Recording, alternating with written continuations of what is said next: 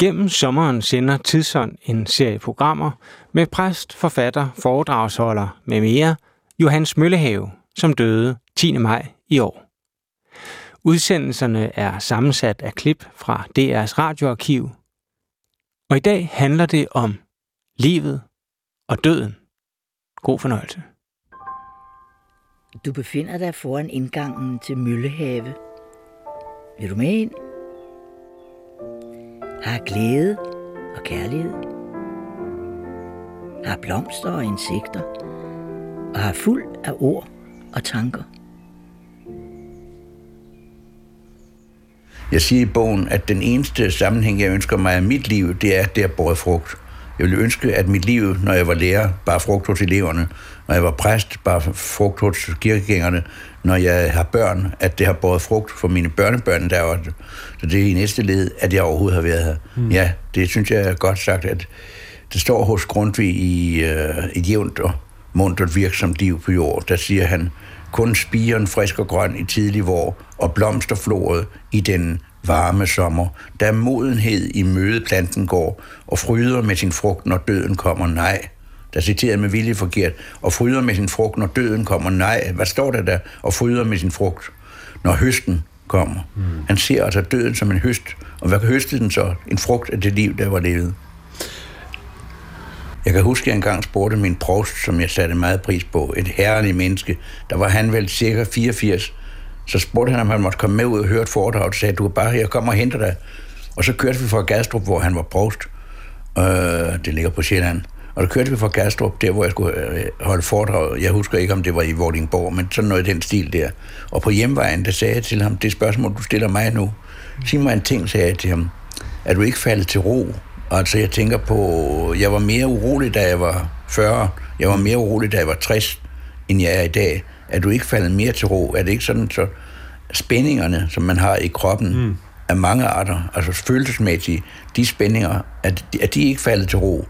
Så sagde han, hvorfor skulle jeg så leve? At det var tilfældet. ja. Og for ham var spændingerne noget, der hang dybt sammen med hans mm. tilværelse. Mm. Det var jeg faktisk så glad for, at han gav mig det svar. Jeg synes, det er vigtigt, at man har et lyssyn. Du kan godt sætte det op som kryds og tværs ord, krydsord. Øh, vandret syn, lodret lys, lyssyn, eller et, jeg holder endnu mere med, mere af, og næsten altid skriver, når jeg skal dedicere nogle bøger, så skriver jeg næsten altid vær, nær, lodret, vandret. Så hvis du læser det lodret, så står det vær, og læser det vandret, så står det nær. Mm. Men det kan også betyde nærvær, nærvær eller være nær. Begge dele. Det kræver nærvær at være i live. Det kræver ikke, at man er fraværende hele tiden. Mm. Dagen i går er sådan set væk fra, fra stedet. Derfor kan man godt huske på noget fra i går. Altså, gå bag ud i tiden. Men fremtiden, den er ikke kommet endnu, så det vil sige, fremtiden, den må man næsten forholde sig til i tro. Der er forskel på, om jeg tror, at det går mod døden, eller jeg ikke tror, det går mod døden. Om jeg tror på, at det ender godt, som min bog hedder. Mm. Øh, eller man siger, at det ender, så det ender forfærdeligt. Jeg havde faktisk to forskellige øh, bedstemødre. Min farmor sagde altid, mens hun næsten åndeligt talt sad i en gyngestol, så sagde hun næsten hver eneste dag, det ender galt, det ender galt, det ender galt. Min mormor derimod sagde altid helt roligt, det ender godt. Og det er altså hende, jeg har lånt det fra. Og man skal ikke forstå det på sådan en jubeloptimisme. Det er slet ikke det, der taler om. Der er taler om et forhold til kristendommen hos min mormor. Det var ud fra den kristne tanke. Søren Kierkegaard siger det sådan. Tænk, når man kommer ud på kirkegården, og så skriver de, vi ses Samtidig bliver de dernede. Det må være tro. Der fortalte en anekdote om Storm P. Han gik en dag over Frederiksberg Kirkegård, hvor han holdt meget af at gå tur. Og så så han en gammel graver, som var nået ned til bunden af en grav. Og nu sad han og hvilede sig sådan en gammel mølle et mand. Og da Storm Peter kom forbi, så sagde han til ham, Nå, har vi fået lov til at være lidt oppe i dag? Jeg tænker egentlig på det, når jeg vågner selv hver morgen. I dag har vi fået lov til at være lidt oppe et lille stykke livsfrist endnu. Og jeg tror, at vores forhold til dette stykke livsfrist, såvel som vores forhold til det, der ligger forud, døden, er meget spaltet i vores tid. Jeg var på et hospital, et af vores store hospitaler i København forleden dag, for at diskutere med en læge og en psykiater og en sygeplejerske, om man bør fortælle patienterne om deres tilstand. Der var meget uenighed i panelet, og desuden var personalet på hospitalet med i debatten bagefter. Og det epokegørende ved det var i og for sig, at man ikke plejer at lave den slags debatter med hospitalspersonalet. Det var første gang, det skete. Og så spørgsmålet, om man skal fortælle en patient, hvordan det står til, når der ikke er meget håb. Jeg tænkte på Leif Pandures skuespil. I hans skuespil afspejles jo i meget høj grad vores forhold til hverdagen, til tilværelsen, men også vores forhold til døden. De fleste husker sikkert fra skuespillet Et godt liv, hvordan Daniel, som er skotøjsfabrikant, øh, hele tiden bilder sig ind, at han skal leve om seks år. Han har ikke rigtig tid til det nu, men om seks år, så vil han for vir- virkelig leve, for alvor folde sig ud. Han må lige knokle, arbejde, stresse sig igennem seks år til, så skal det blive godt. Så skal han tegne en livsforsikring. Det er konen, der foreslår det. Men til det formål må man undersøge, om han er, hvad man i forsikringsbranchen kalder et godt liv. Det viser sig, da han bliver undersøgt, at han ikke er et godt liv. Han har en svulst, en cancersvulst i hjernen. Og skuespillet handler så om hans konfrontation med det faktum.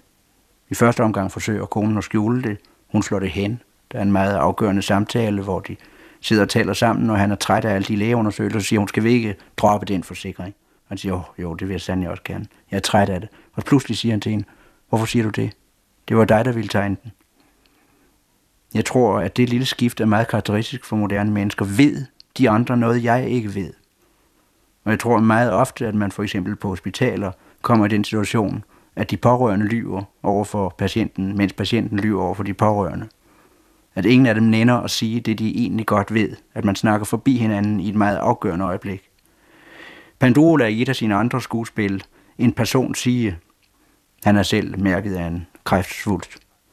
I har tre guder i dag. Det hedder effektivitet og dygtighed og diskretion. Hvis ikke man kan være effektiv og dygtig, så kan man i hvert fald være diskret. Gå udenom. Lad være med at tale åbent med hinanden. Vi tror på effektiviteten og dygtigheden. Og hvis vi ikke kan klare os med den, så i hvert fald diskretionen. I tredje skuespil, som blev genudsendt for nylig i fjernsynet, taler han om en person, som ikke ønsker at blive indlagt for at få forlænget sit liv. Han er bange for, at det skal blive naturstridigt. Han vil hellere dø på en naturlig måde. Det ender med, at han overgiver sig. Men i en af replikkerne siger han, i sin tid sloges man om menneskets sjæl. I dag er det menneskets krop, man slås om. Hvor længe kan man få den til at fungere ud over dens grænse? I den diskussion, jeg refererer til på et af de store københavnske hospitaler, var der en læge, der sagde, at der er tre grunde til, at jeg ikke mener, at man bør sige patienterne sandheden. For det første er der ikke nogen, der kan tåle den. Og for det andet har jeg ikke noget at sige, når jeg står og skal sige til et menneske, at de skal dø. Jeg har intet at sige. Og for det tredje har jeg ikke tid. Man kunne måske mene, at det sidste argument var fuldt rigeligt, ligesom i sin tid, da soldaterne sagde, at de ikke havde saluteret. Hvorfor saluterede ikke? Nej, for det første havde vi ikke noget krudt, så behøvede de faktisk ikke flere argumenter.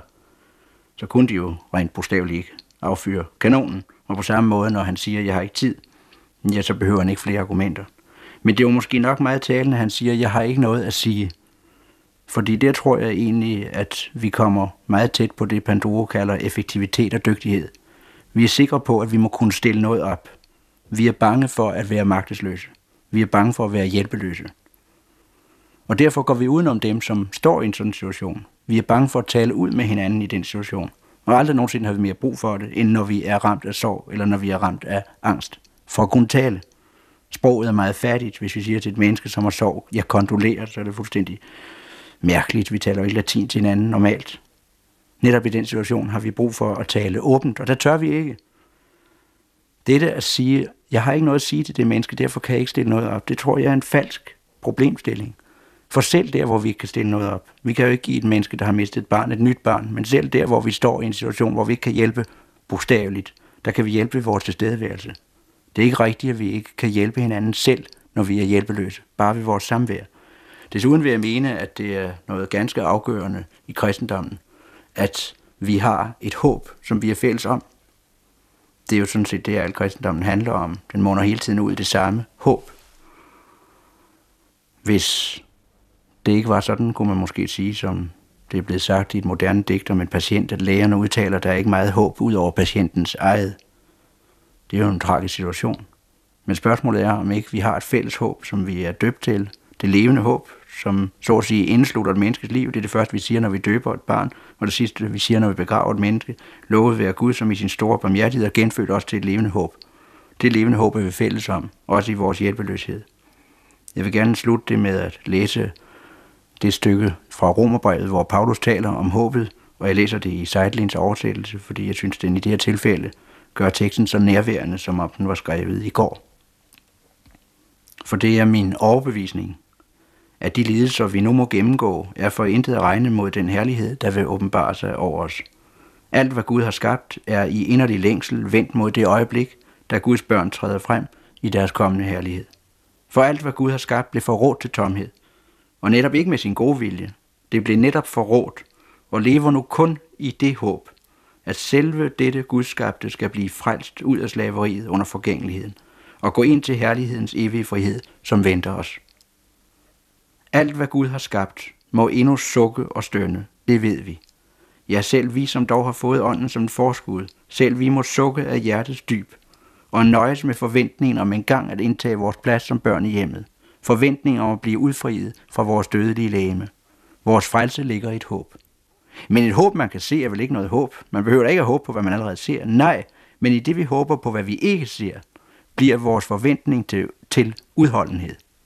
Og i det, vi holder ud, iler ånden vores svaghed til undsætning.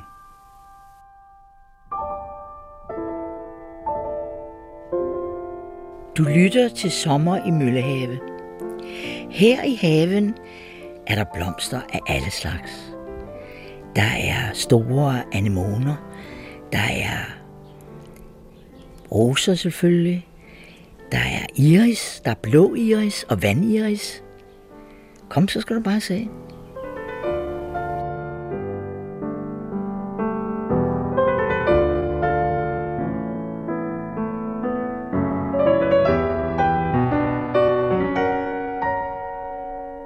Så spørger du om, om min arbejdsproces. Jeg har da altså modsat min kone, der kan skrive hele natten, sådan, så jeg kan kun skrive om morgenen. Men det skal være i, i den lyse tid. Så når lyset kommer, altså om foråret, så starter jeg klokken 5 om morgenen, og så skriver jeg til klokken 7. Så selve arbejdsprocessen, det er altid noget med morgenen. Det har noget at gøre med det ubevidste, tror jeg. Fordi øh, hvis jeg prøver på at skrive noget om aftenen, det kan for eksempel være en prædiken, som jeg er nødt til at skrive, fordi jeg er præst, øh, så kan jeg prøve at skrive den lørdag aften. Det kan ikke lade sig gøre. Det kan ikke lade sig gøre. Jeg prøver at skrive den fredag, det er totalt umuligt. Jeg kan kun skrive den, hvis du er op søndag morgen kl. 5. Jeg kan ikke ellers. Der skal være den angst, den spænding, og der skal navnet være det, at min bevidsthed har arbejdet med det om natten. I en vis form for usikkerhed, en vis form for angst. Det skaber altså en, en meget glidende øh, sproglig øh, formidling af det næste morgen, som jeg i og for sig ikke tilregner hvad skal jeg sige, mig selv, som jeg tilregner til ubevidste. Hvis jeg sidder og siger, at jeg vil skrive det, så lykkes det ikke. Men vågner jeg om morgenen og har arbejdet ubevidst med det, så får jeg det næsten forærende. Det tror jeg, det tror jeg er et meget spændende fænomen, at, at de fleste, der skriver, får det meste, de skriver forærende. De får det forærende, fordi de har læst andre forfattere. De får det forærende, fordi vi er fælles om et sprog. Også rytmen i et sprog. Også tonefaldet. Også det, vi snakkede om før, humoren, ironien. En helt masse har vi forærende i kraft af vores kultur. Glæden er den nærværende tid. Jeg kender ikke en bog, der udtrykker det klarere, end den bog af Harald Kide, som hedder Åge og Else. Den er skrevet meget tidligt i hans liv, og den skildrer en dreng, som oplever meget sorg i sin barndom, og som til at begynde med føler, at han svigter de døde, hvis han bliver glad for livet igen. Mærkværdigvis går det sådan, at hver gang han er ved at vinde glæden tilbage, så sker der et nyt dødsfald. Og hver gang føler han, at det sådan set er hans skyld, fordi han ikke er trofast mod de døde. I anden del af bogen møder han en pige, som hedder Lul. Hun elsker livet. Hun har også haft sorg. Hun er forældreløs. Men hun har en spontan glæde, og med den prøver hun ligesom at sprænge hans sørgmodighed, hans melankoli. Efterhånden som bogen skrider frem, opdager man, og det er det, der fine ved Kides skildring, at Tue ikke er finere i sin sorg, som han selv giver sig ud for at være, men han simpelthen mangler evnen til at glæde sig, og derfor siger, at sorgen er bedre end glæden. Det går så uhyggeligt, at da han ser hendes glæde, bliver han ond på den, og siger, du er så overfladisk. Nu skal jeg vise dig, hvordan livet virkelig er. Og så trækker han hende ind til et tuberkulose-sanatorium og lader hende høre patienterne, der ligger og stønner og er ved at dø. Sådan er livet, siger han. Der sender hun et brev til ham og siger, at nu kan hun ikke mere. På masser af måder har hun forsøgt at sprænge hans selvvalgte bekymring og sorg. For som sagt, at det er altså fordi, han ligesom mangler evnen til at kunne glæde sig, at han har lavet den overbygning, at sorgen er bedre end glæden. Og så skriver hun, Tue, livet lader sig ikke bespotte. Tue, du har gjort det. Du har bespottet livet. Du ville ikke gøre, som det ville. Først ville du ikke tåle, at det tog alle dine kære fra dig, og så ville du ikke lyde det og tage imod mig, som det gav dig i stedet for, for at alting kunne blive godt for dig igen. Tue, du har bespottet livet, det har du. For du har ville, det skulle være, som du tænkte, men det kan livet ikke være.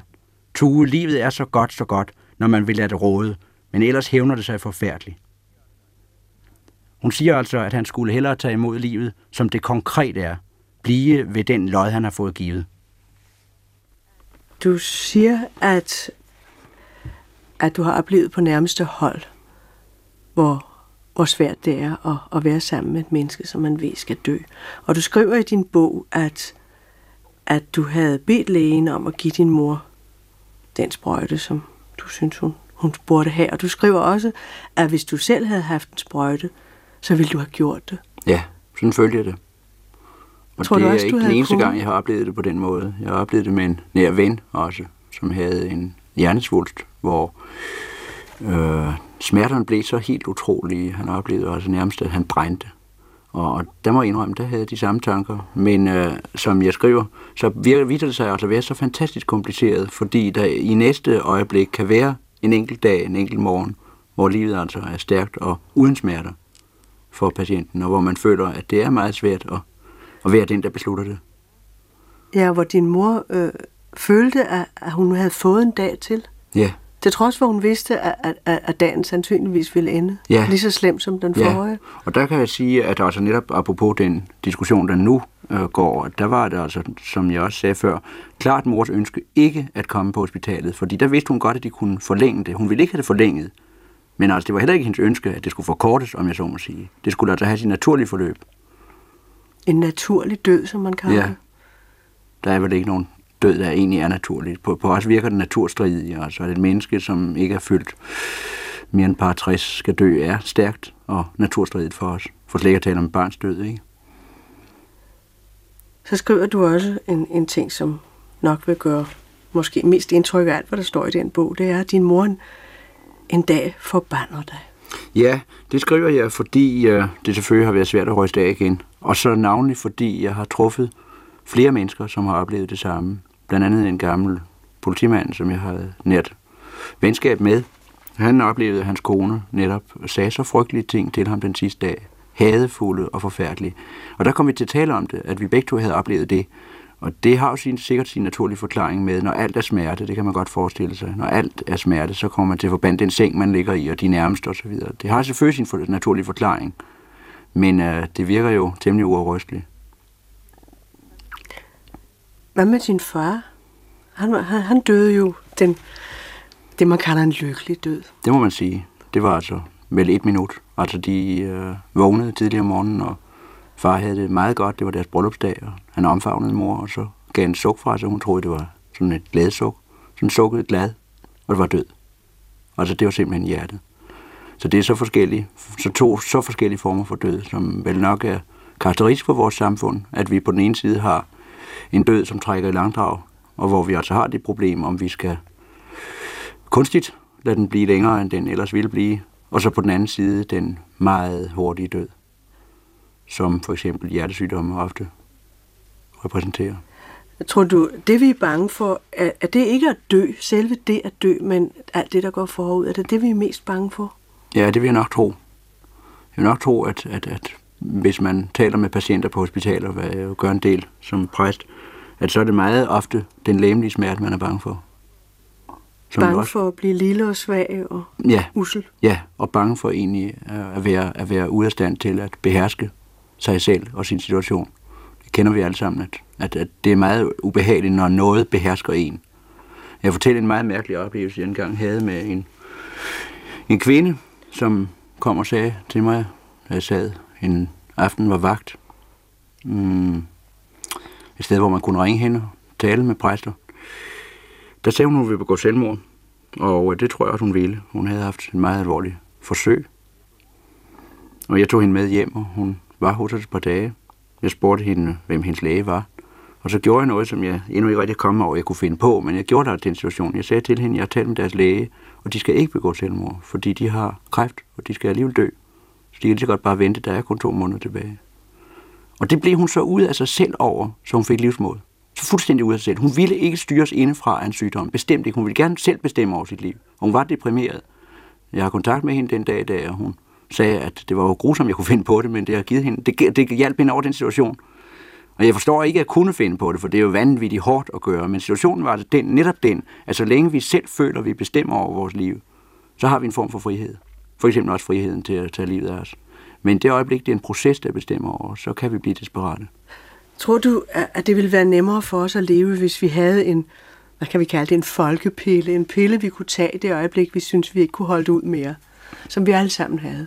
Så vi vidste, at den dag, du ikke kan holde det her ud, så tager du din pille, og så, så går du ud som et lys. Jeg vil det skal ikke, selvfølgelig ikke gøre ondt. Jeg vil ikke gå ind for det, fordi jeg tror, at dertil er vi for svingende, ikke sandt? Det kan være en depression, som gør, at vi tager den. Det kan være en situation, som kunne klares ved en samtale eller ved en åbenhed. At det, altså, vi, det vil være alt for fristende til, at det vil blive almindelig selvmord. Men din mor, der lå, havde det så rejsesfuldt. Hvad ville hun have gjort? Ønskede jeg tror, hun ikke, hun ville have, jeg tror ikke, hun ville have taget sådan en pille. Det tror jeg ikke, hun ville. Var hun et religiøst menneske? Det var hun. Og jeg ville ikke tro, at hun ville have taget den, øh, den pille, øh, altså, mm, fordi hun gav ikke udtryk for, at hun ville ønske en hurtig afslutning. Hun ville bare ikke have en kunstig forlængelse. Og der må jeg sige, som jeg også skriver der, at det måske nok så meget var en selv, der ikke kunne tåle at se det. At det os selv, vi vil skåne? Det er i nogle tilfælde i hvert fald. Der kan bestemt også være tale om, at det er patienten, vi vil skåne, men der kan også være tilfælde, hvor det er os selv, vi hytter. Jeg ved, at professor Lindhardt engang sagde, at han blev så vred, når han så dødsannoncer, hvor der stod, nu fik hun fred. For det ved vi ikke spor om. Vi ved kun, at vi fik fred. Ja, det er noget det. Nu skal man jo ikke tro, at, at din bog øh, på Myrens fodsti er en bog, der kun handler om død. Den handler i allerhøjeste grad også om liv. Og, og den handler om, om liv på en, samtidig på en så grotesk måde, at, at jeg ikke kan lade være, mens jeg sad og, og grinede og, og godtede mig over alt, hvad du skriver om din mærkelige, komisk, patetiske familie. Så tænkte jeg, at den er god med ham. Nu får han også til at mor os. Og imens så udleverer han dem alle sammen. Hmm. Er, er du ikke samtidig lidt grov ved den? Hvordan tror du, det, det har været for, for Ja, onkler det og ved tanter? jeg ikke, og... fordi bogen er jo nok så meget en fiktion. Altså, der, selvfølgelig kan du slå op rundt omkring og finde ud af, hvem min familie består af. Det er meget Men vi ja. har alle haft mærkelige tanter, ikke? og vi har alle haft øh, forbindelser, som vi som børn oplever som ejendommelige. En af de karakteristiske historier i den sammenhæng handler jo om en tante, som kommer ind i familien og sætter familien på den anden ende, fordi hendes livsmønstre er så forskellige. Ja. I min familie kendte man ikke begrebet kosmetik, og hun var altså overordentlig meget ud, da hun mødte, og det væltede simpelthen familien. Altså, det var øh, rystende, altså, det var sådan det babylonsk gøge, der kom ind i familien. Og sådan noget oplevet nedefra, den hedder på Myrens fodsti, fordi det er oplevet nedefra, oplevet fra barnets perspektiv. Det må være i orden at kunne beskrive det, som, som barnet ser det, uden at betragte det som en familieudlevering. Jeg vil håbe, at den her, at den her bog er så almen, at alle kan sige, sådan en tante havde vi også, altså, den situation kender vi også. Jo, men det er altså bare det, at dine tanter, de kan altså identificeres, og jeg ved jo også, at der er nogle af dem, jeg ved ikke, om det lige var tanterne, men der var nogle, en hel del af dine familiemedlemmer, som blev temmelig rasende Ja. over, at nu skulle ham Johannes til at udlevere Ja, os alle sammen. ja. Hvordan jeg betragter, tog du jeg det? betragter det altså ikke som sådan en udlevering. Hvis jeg havde betragtet det som det, så mm, havde jeg næppe øh, trykt den op i bogen. Den havde jo stået som kronik, det var der, den blev. Ja. Øh, den vagt den her reaktion. Men jeg betragter den, alle historierne som noget, der handler om noget, jeg må lige vil sige arketypisk, altså børn og skyld, børn og længsel, børn og kærlighed, børn og angst. Forskellige øh, situationer set fra barnets perspektiv. Nu du nu hele tiden siger det med barnets perspektiv, så kan jeg ikke lade være med at komme med røde streger, ligesom dine, dine lærerinde. Mm. Øh, ja, det var jo din mors mostre, ikke din egen mostre, de gjorde. Fordi du siger, at um, du var otte år gammel, og der fik du en statue af Napoleon. Mm. Og du vidste ikke, hvem Napoleon var, så du styrte ned og solgte den for en femmer. Og kunne hjælpe mig, om, om Moster Via, hun ikke fandt den, og kom tilbage med den. Og så skriver du, og der stod hun med TG Minus og Waterloo i blikket. Ja, det skulle stå også lidt. ja, det skulle der måske nok, ja. men det værste er, at når du ikke ved, hvem Napoleon er, så ved du hverken, hvad Waterloo eller Austerlitz er. Altså, Nå, det nej, er jo Pastor Møllehave, ja, ja, ja, der er morsom ja, det er klart. på øh, ja, bag, baglands morsom. Ja, det er rigtigt. Det er og dem er der altså mange af. Ja. Øh, der er mange ting i den, øh, samtidig med, at det er sjovt, øh, hvor, det, hvor jeg hele tiden kommer til at tænke på det, du siger, skråt nedefra i barnets perspektiv. Og jeg tror, øh, det, det er jo mange gange dig, den voksne, jo. Johannes Møllehave, som, som sidder som og morser kommenterer over. barnet. Det, det er ja. jo klart. Det er klart. Sådan vil det være, når en voksen skriver. Men er alligevel er perspektivet af barnets, men man kan sige kommentaren af den voksne. Det er sådan en, ja. en dobbelt fortælling. Det vil det vel være. Ja, det er det måske. Var du så sjov som lille? Kan du huske det, eller var det du en lille alvorlig dreng? Det tror jeg var ufrivillig komisk. Jeg tror ikke, jeg var frivillig komisk. så kan du heller ikke have set det så morsomt, da du var lille. Ja, det ved jeg nu ikke. Jeg tror nok, at jeg, oplevede, at jeg selv har oplevet mange situationer. Du skriver, du skriver i, i, øhm, i indledningen, at det var som, um, at du under krigen, skriver du, der havde vi alle, der boede i byen, et mørkelægningsgardin. Jeg havde rullet et sådan mørkelægningsgardin ned for tiden, før jeg fyldte 12. Da jeg begyndte at skrive, svirpede gardinet op med en lyd, jeg huskede, og hvad der før var mørkt, lå pludselig et skærende lys. Oplevede du øh, det der, at når man beskæftiger sig med en tid, der ligger langt tilbage, så fremkalder man, ligesom hvis man finder en gammel film, ufremkaldt film i sin ja, skuffe. Netop. Præcis. Og der var jo nok en grund til, at man fortrængte alle de ting fra før man blev otte. Jeg var for eksempel ude for, hvad jeg også skrev i bogen, at øh, en af mine kammerater øh, i 45 blev skudt. Vi stod øh, rundt omkring øh, en øh, frihedskæmper, som vel har været 16 år, som havde en maskinpistol. Han var altså kommet frem den dag, da freden kom. Og han sad altså og vogtede stjernen, hvor vi havde haft et våbenlager. Og øh, der demonstrerede han sin maskinpistol for os. Vi stod en 5-6 drenge lige foran maskinpistolen.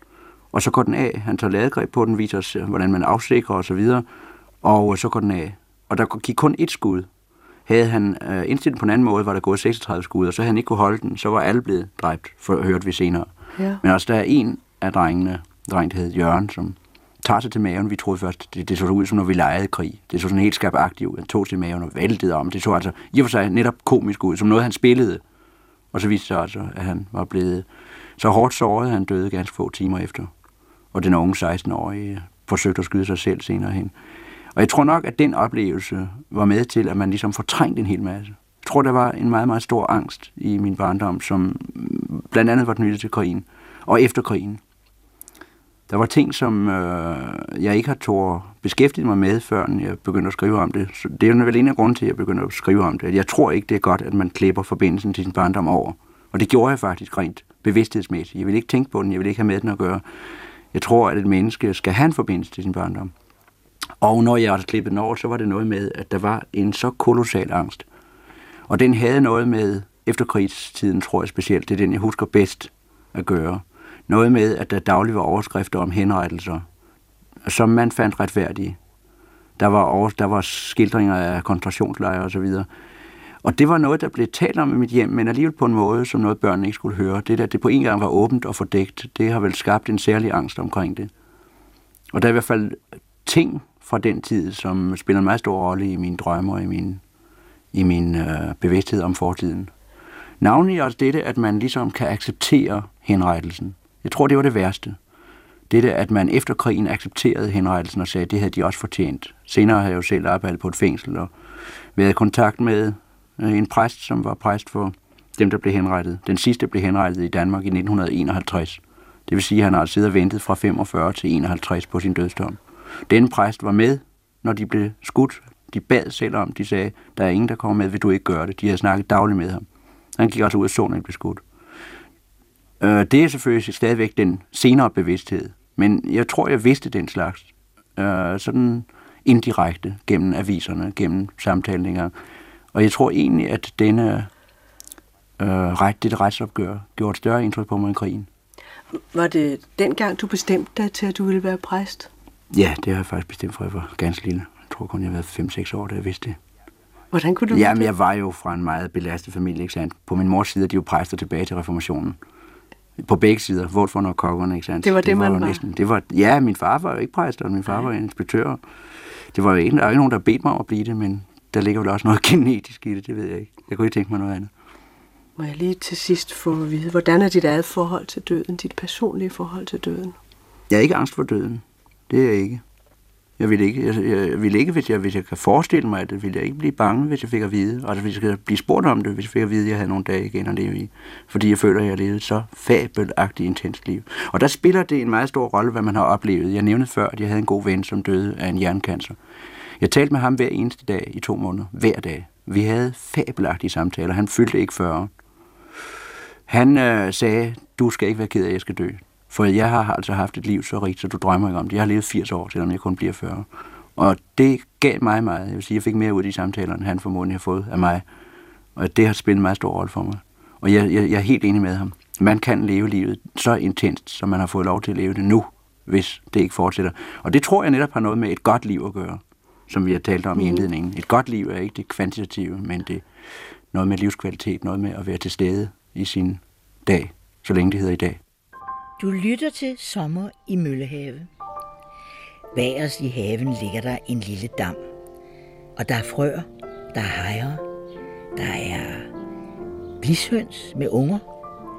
Der var engang et svanepar, men de synes, det var for småt, så de er fløjet væk. Og jeg synes, at man bliver påvirket mere, det gør jeg i hvert fald, af de mennesker, man møder, end af de bøger, man læser.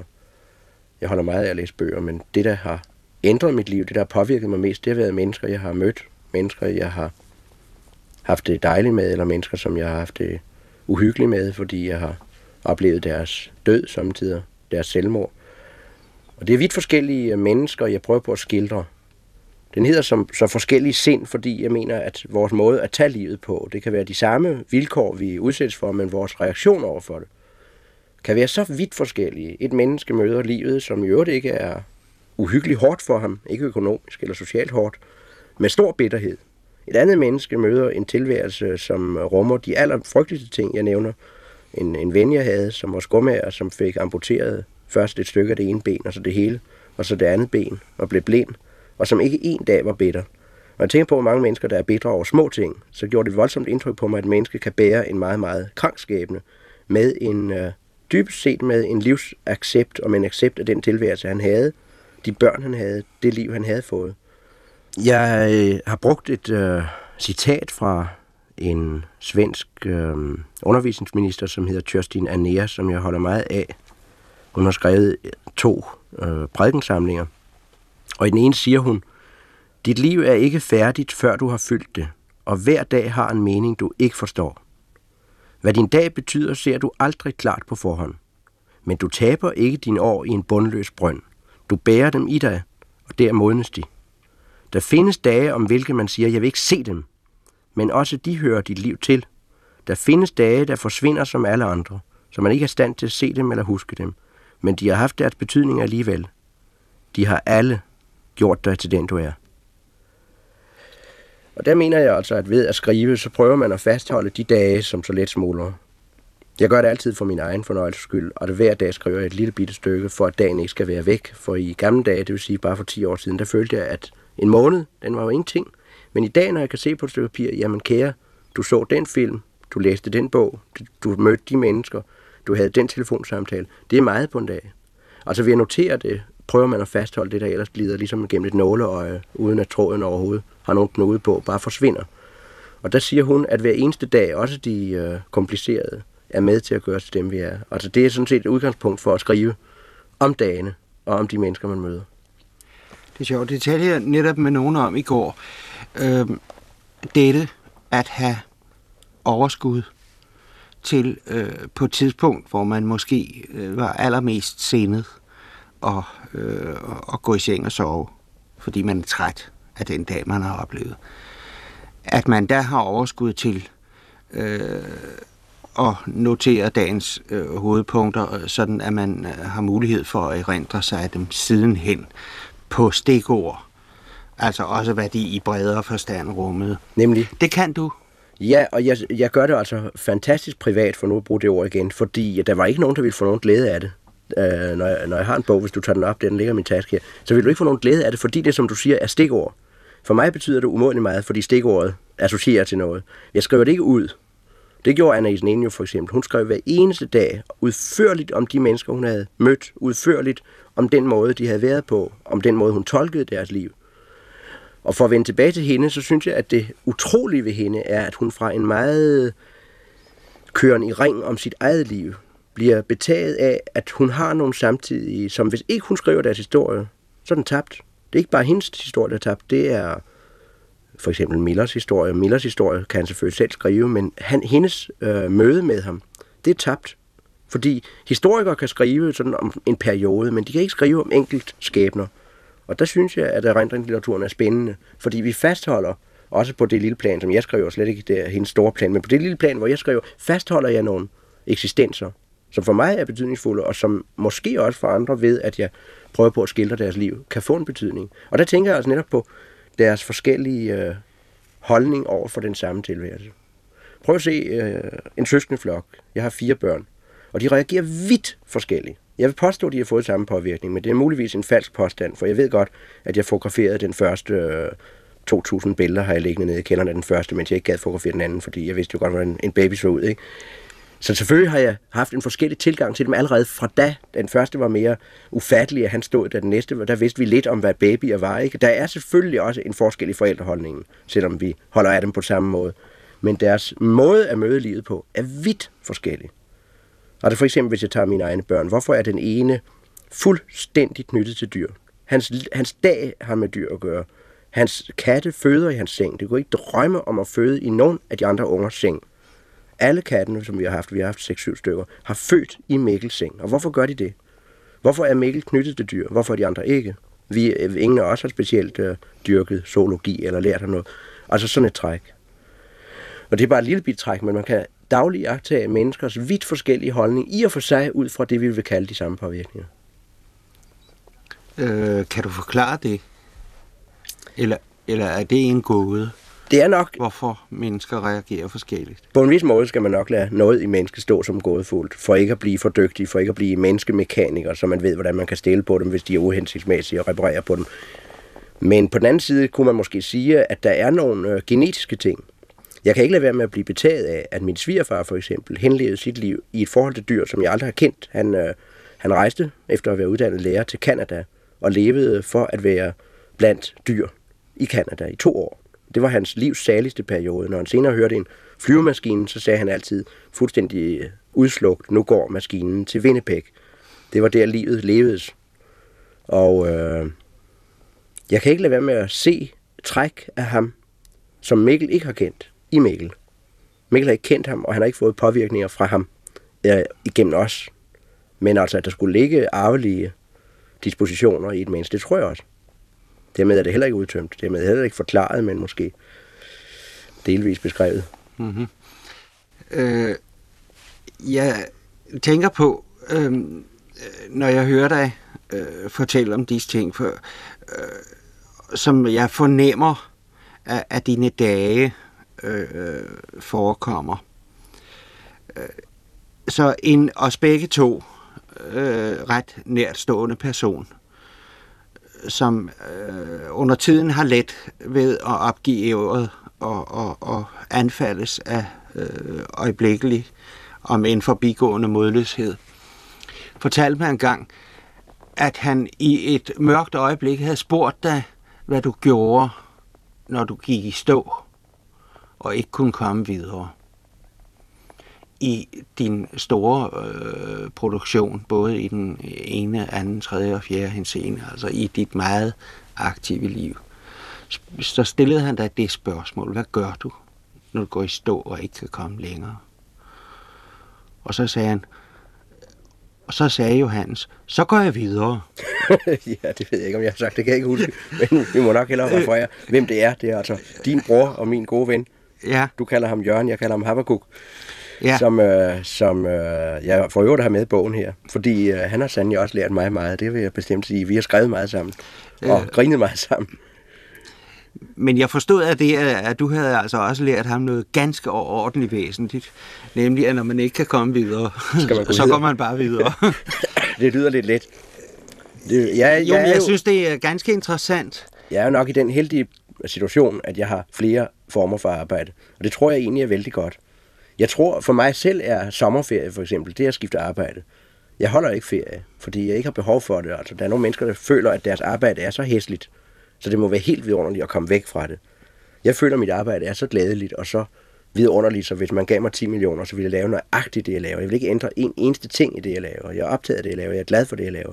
Derfor har man ikke feriebehovet. Men for mig er ferie meget at lave noget andet.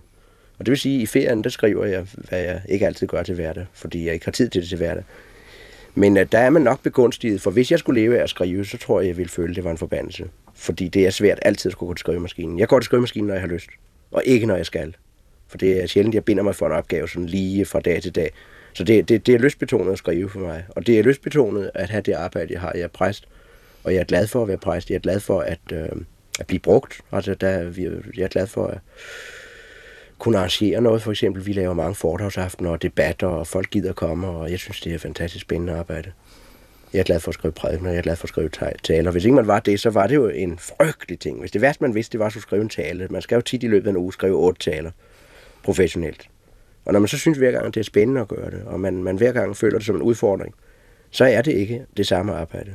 Og derfor kan det godt være, at jeg har sagt det, jeg kan ikke huske det, men jeg har sagt til ham, at hvis man går i stå, så skal man fortsætte. Der mener jeg vel nok ofte det, at så er der altså andre spor at fortsætte af. Det er der jo også i den brors tilfælde, fordi han både er forfatter og arkitekt. Og der tror jeg nok, det er klogt, at hvis man går i stå på det ene punkt, at man så siger, jamen, nu må du altså over bestille noget andet punkt.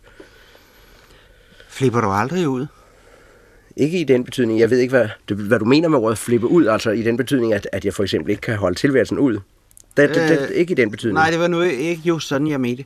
Øh, jeg mente øh, simpelthen øh, kobler af i total inaktivitet.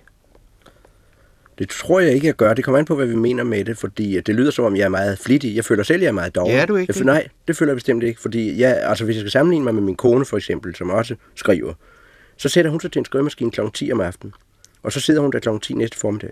Og hun har ikke rørt sig for skrivemaskinen. Hun skriver 12 timer i træk. Det vil være ude af stand til at gøre. Mit maksimale øh, ydelse ved en skrivemaskine, den ligger på en time. Jeg kan ikke skrive mere end en time. Jeg er simpelthen træt af skrivemaskinen og træt af at sidde ved et, et bord og må ud og gå en tur og må bevæge mig. Jeg kan ikke arbejde ret længe. Så jeg føler, jeg føler overhovedet ikke, at jeg er flittig, men det er bare det, forstår du. Hvis du hver dag skriver en maskinskrevet side, så har du skrevet 365 sider, når året er gået. Og det er jo en stor bog i virkeligheden. Så tror folk, man er myreflittig. Det, er, det føler jeg bestemt ikke er. Men det der med at koble af, ja, det vil sige, at jeg føler det øh, for eksempel ikke som afkobling at føre en samtale. Det føler jeg som en del af det, der øh, giver os noget. Ikke nødvendigvis et arbejde, men noget af det, som man må være opmærksom på for at få noget ud af samtalen. Også må være fremme på forperronen af bevidstheden, for at samtalen ikke bliver til tomhed. Ikke?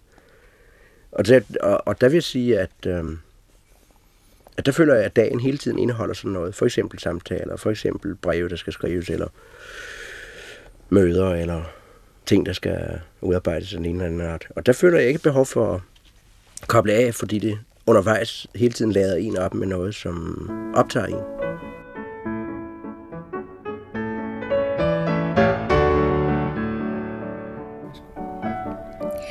Du lytter til Sommer i Møllehave i haven er der mange blomster. Blomsterne tiltrækker forskellige dyr og insekter og larver og bier, sommerfugle og guldsmede, snoge og frøer. og øh, så er der også en mærkelig larve, som kryber op i, i, i rosens blade. Og tænk, så lægger den sig ind i bladet, så bladet snurrer sig rundt om, om, om den lille larve. Er det ikke mærkeligt?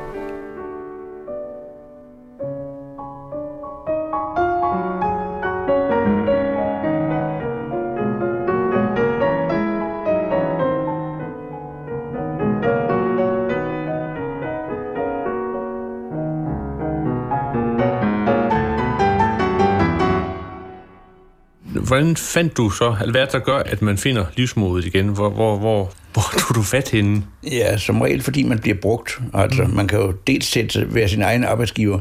Når jeg skriver, så er jeg sådan set min egen arbejdsgiver. Hvis jeg skriver, så kan jeg sige til mig selv, må du ikke godt stoppe for i dag?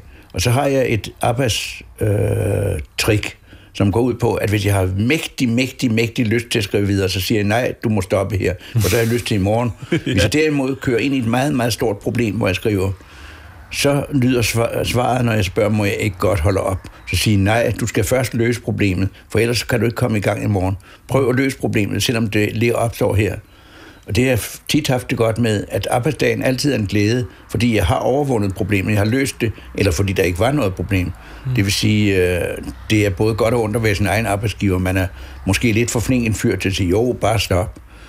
Men øh, der vil jeg helst have, at det at vende tilbage til arbejdet er en fornøjelse. Og det er så, det, hvis så, man har så, løst så, problemet. så, så arbejdet er med til at give livsmod. Bestemt, mm. bestemt. Og det er jo også andre mennesker, der kræver en på den ene eller anden, og ja. den anden måde.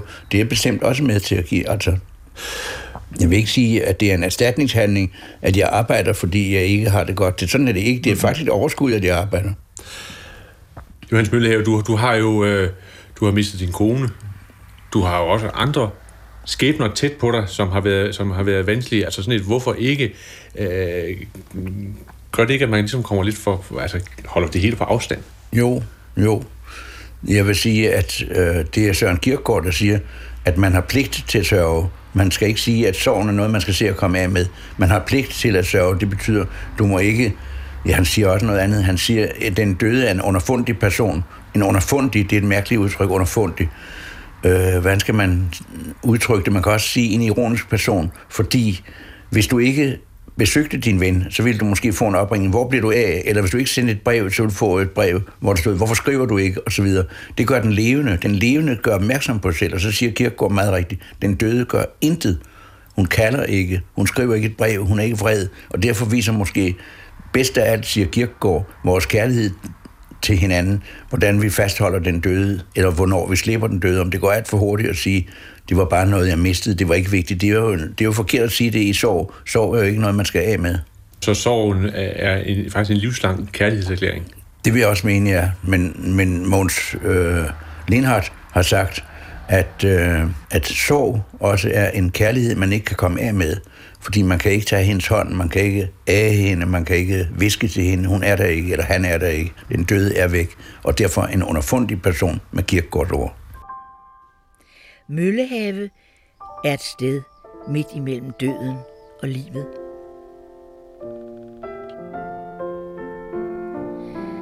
Haven er naturligvis åben for gæster.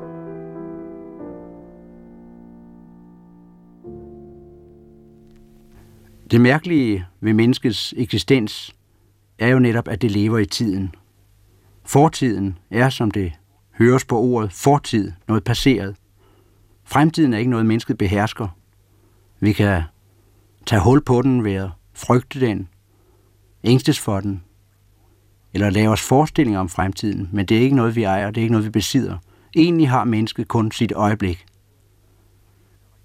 Og alligevel er det rigtigt, som Pascal har skrevet en gang, at mennesket altid lever, lever et stykke forud for sig selv, eller bagud for sig selv, meget sjældent er til stede i den nærværende tid, som er den eneste tid, mennesket har. Der var engang en mand, der skrev til Kirkegaard, at når han skrev om glæden ved det nærværende, ved dagen i dag, så havde han altid meget sans for, hvordan man ødelagde glæden ved i stedet for at flygte ind i bekymringen over i morgen. Men at han glemte, at man også kunne få glæden spoleret af i går. Og så svarede han, tak for deres lille brev, som jeg ikke blot har haft tid til at læse, men givet mig god tid til at læse. Tak for bemærkningen om den dag i går. Lad mig takke dem for den i dag. Jeg skal nok huske den i morgen. Se, således har de skaffet mig en bekymring for den dag i morgen. Når han svarede så humoristisk, så var det fordi, han hele sit forfatterskab igennem udførligt og indtrængende netop havde skildret menneskets måde at flygte ind i, i går, eller ødelægge glæden i dag ved at flygte ind i morgen på. Evangeliet tager fortiden fra os ved sin tilgivelse, og tager fremtiden fra os ved at overgive den til Guds barmhjertighed.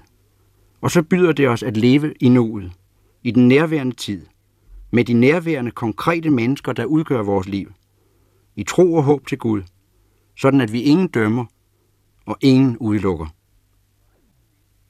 Der findes et folkeeventyr, der handler om en utaknemmelig prinsesse. Hun var ikke glad for noget som helst af det, man gav hende. Og så skete det engang, at man gav hende en perle. Det var ikke noget særligt. Hun smed den fra sig, utaknemmelig som hun plejede at være, og så forvandledes perlen til en diamant. Og for hver gang hun smed den fra sig, forvandledes den til noget mere kostbart. Egentlig er dette eventyr et billede på evangeliet. For hver gang mennesket kaster det fra sig, forvandles det til noget endnu kostbarere, fordi det er kærligheden, der omslutter mennesket. I Johannes evangeliet fortælles der om en kvinde, der blev grebet i hår, og det var der ifølge det jødiske samfund dødstraf for. Det var et patriarkalt samfund, så dødstraffen var altså specielt rettet mod kvinderne. Ejendommen nok var der ikke dødstraf for mændene, som nu skulle, skulle deltage i det også. Men i hvert fald, kvinden var blevet stillet for domstolen og skulle stenes. Så baserede man Jesus på vejen og spurgte, om ikke det var rigtigt, at hun skulle stenes. Og det var det jo efter loven. Og han sagde, at den, der var skyldfri, kunne kaste den første sten, og så står der, at han bøjede sig ned og skrev med fingeren i sandet. Vi har ikke et eneste ord, han har skrevet. Alt, hvad der er berettet om ham, er beskrevet af andre. Hvad må han skrev den eneste gang, han skrev i sandet? Se, hvis det er retfærdigheden, der dømmer med en domstol, så bliver hver eneste anklagepunkt skrevet op. Men kærligheden bøjede sig ned og skrev med fingeren i sandet, og dermed var det slettet. Sådan ser kærligheden på livet, som man hverken er låst fast i fortidens handling eller i angsten for fremtiden, men helt er til stede i den nærværende tid. Kærligheden er altid til stede som spiren i kornet. Derfor glæden over det nærværende. Ingen har sagt det stærkere end Jakob Knudsen, at glæden er i dag, at mig dagen fryder, trods synd og død, siger han i sin salme om solopgangen over Randers Fjord. At kærligheden er til stede som spiren i kornet, som lysvæl bag ved lysvæl. At livet er en gave, som man ikke kan finde et navn, der er kærlig nok til at beskrive. Moder, søster, elskede min kærlighed. Eller kort sagt, at mig dagen fryder trods synd og død. I det trods ligger hele kristendommen. For det begyndte jo med en sorg. Det begyndte jo med et skuffet håb. Og så gennem den skuffede forventning lyser troen på, at livet var stærkere end døden, at kærligheden var stærkere end korset. I det trods over fortidens synd og fremtidens død ligger hele glæden over den nærværende tid, og den gave det er at være til i dag. Slutningen er allerede i begyndelsen. Det kunne jo betyde, at allerede når vi fødes, så er døden det eneste, der er fuldstændig givet. Men det kan også betyde, at slutningen allerede er i begyndelsen, at kærligheden er fra begyndelsen og omslutter livet. Derfor bruger vi de samme ord ved en barnedåb og ved en begravelse. Det er ligesom de ord, der indrammer en menneskes tilværelse. Lovet være Gud, som i sin store barmhjertighed har genfødt os til et levende håb ved Jesu Kristi opstandelse fra de døde. De ord omslutter et menneskes liv og betyder, at kærligheden er stærkere end døden, og at glæden er det konkrete liv og den nærværende tid.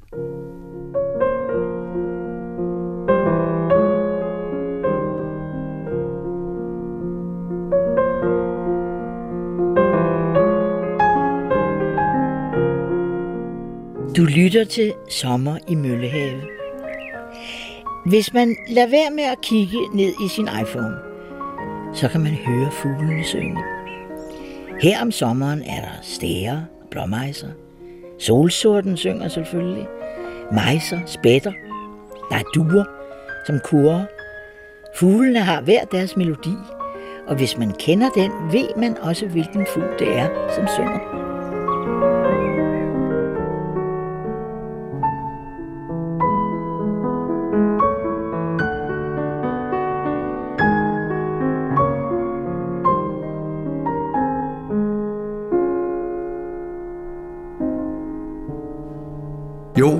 Det er den sidste akt. Jeg kan godt se, at det er ind mod mørken.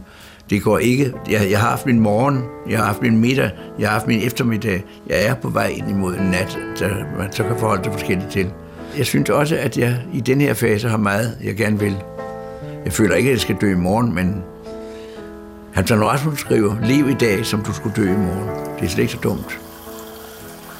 Nej, jeg har forsøgt at gøre livet lettere for mig selv, og det fandt jeg ud af en nytårsnat. Der siger folk, har de nogle nytårsfortsætter? Og så havde de det nytårsfortsæt, og det har jeg holdt, vi er heller ikke så langt henne i året nu, men jeg har holdt det nemlig altid har stående en kuffert, og i den kuffert er der tre skjorter, som er helt nye. Og så er der selvfølgelig undertøj, og så er der tandbørsten, og så er der naturligvis de bøger, jeg skal bruge, hvis jeg skal på fordragsrejser, det skal jeg tit. Og så gælder det også, at jeg skal gøre sådan noget, som jeg ikke dur til, nemlig tage vasken det plejer jeg aldrig nogensinde at gøre. Jeg har en pige, der hjælper en gang imellem, og jeg har min søn, Thomas, han er meget god til det, jeg er bestemt ikke god til det, men nu gør jeg det, for han kommer hjem i aften. Jeg har boet her i fire måneder nu. Det er meget hyggeligt. Han siger, at han er glad for, at jeg er her. Så er det rart at være her. Han er i virkeligheden ikke så god til at være alene. Det er mit held. Jeg svinger lidt op og ned. Når han har det godt, så er der fuld tryk på. Det, det var også enormt taknemmeligt at opleve. Man er jo efterhånden ligesom Storebæltsbroen, man holder sig op ved hjælp af piller. Det var manden, der kom hjem fra lægen, så sagde han, det er en underlig læge, jeg har. Virkelig mærkelig læge. Han sagde, de her piller skal I tage resten af livet. Og så gav han mig fire. det, det er jo lidt sørgeligt. resten af livet. nu er jeg på min gamle dag, jeg er jo pensionist, jeg kunne godt sige, blive siddende her, men det kan jeg ikke. Det ville blive min død, hvis folk, lægen sagde, du skal blive siddende i en stol og må ikke arbejde. Det vil jeg dø af. Jeg er nødt til. Det er min livs måde, at jeg ånder ind ved at læse.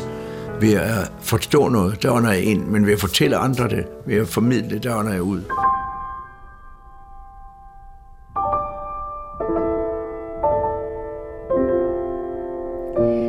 Jeg håber, du har haft glæde af dette lille besøg i Møllehave. Haven har været åben hele sommeren, men nu er det tid til at lukke den. Møllehave forsvinder ikke af den grund. Den er et sted, som vi kan besøge i tanken. Tak for besøget.